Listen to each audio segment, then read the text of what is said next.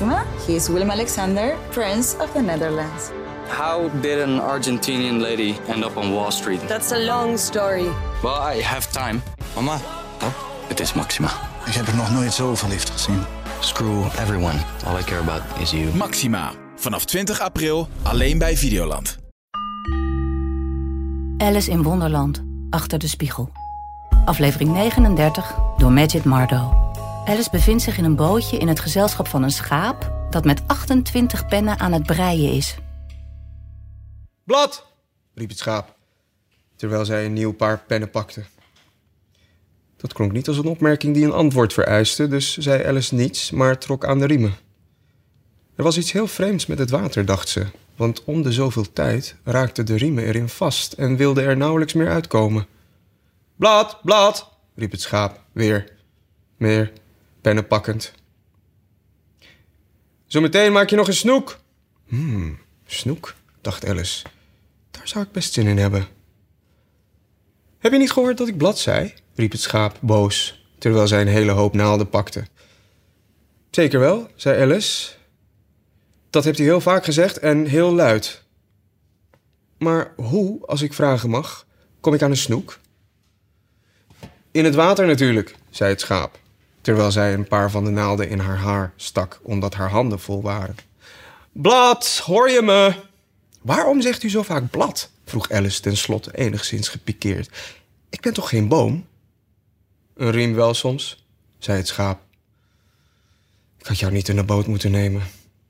Dat vond Alice een beetje beledigend, waardoor het gesprek gedurende een minuut of twee stilviel, terwijl de boot zachtjes voortgleed.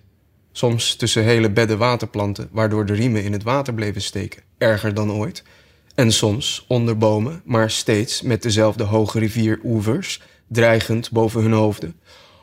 Oh, alstublieft. Daar staan een paar lisdodden, riep Alice in een plotse vervoering van vreugde. Echt waar, en zulke mooie. Tegen mij hoef je geen alstublieft te zeggen, zei het schaap zonder op te kijken van haar breiwerk. Ik heb ze daar niet gezet en ik ga ze niet weghalen. Nee, maar ik bedoelde, alstublieft, kunnen we even pauzeren om er een paar te plukken? soebatte Alice, als u het niet erg vindt om de boot even stil te leggen.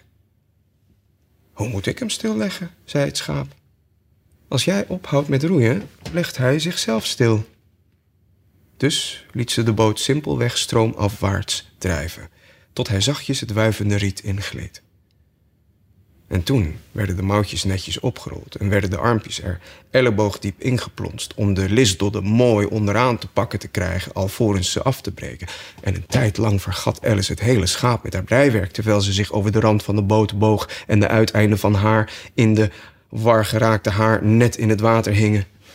En zij met vrolijke, gretige ogen een almaar grotere bos lisdodden plukte. Ik hoop alleen dat de boot niet omslaat, zei ze bij zichzelf. Oh, dat is een mooie. Alleen kom ik er niet helemaal bij. En het was haast een beetje tergend. Bijna alsof het met opzet gebeurde, dacht ze. Dat, ook al slaagde ze erin een heleboel mooie dodden te plukken... terwijl de boot langs gleed, er steeds een nog mooiere was... waar ze niet bij kon.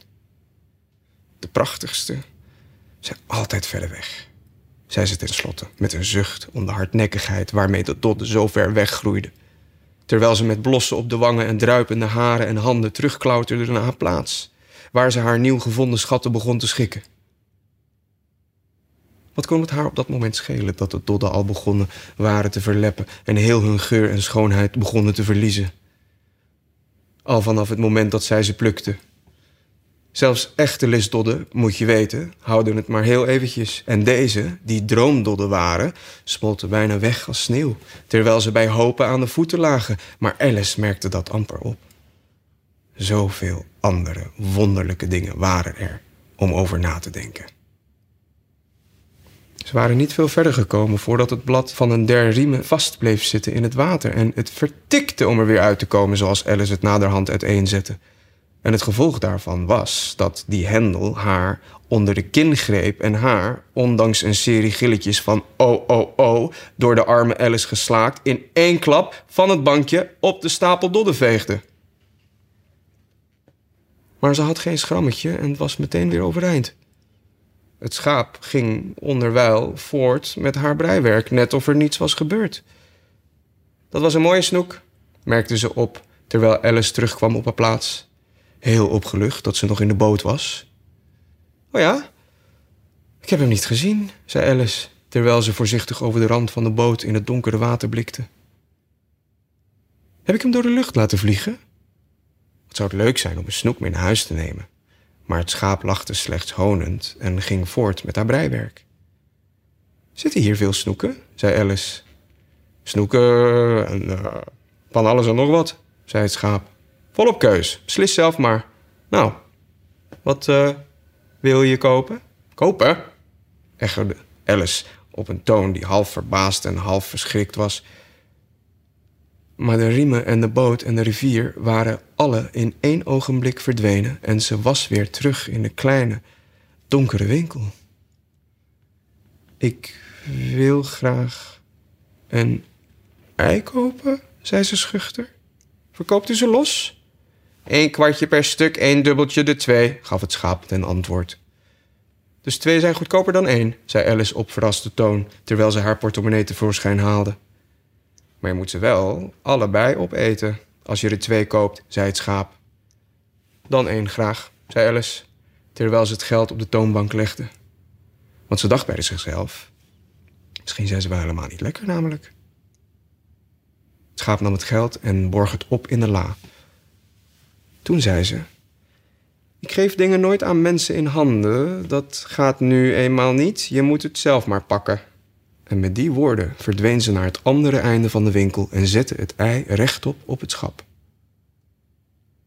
Ik vraag me af waarom dat niet gaat, dacht Alice, terwijl ze zich tastend een weg zocht tussen de tafels en de stoelen, want de winkel was heel donker, naar het eind toe.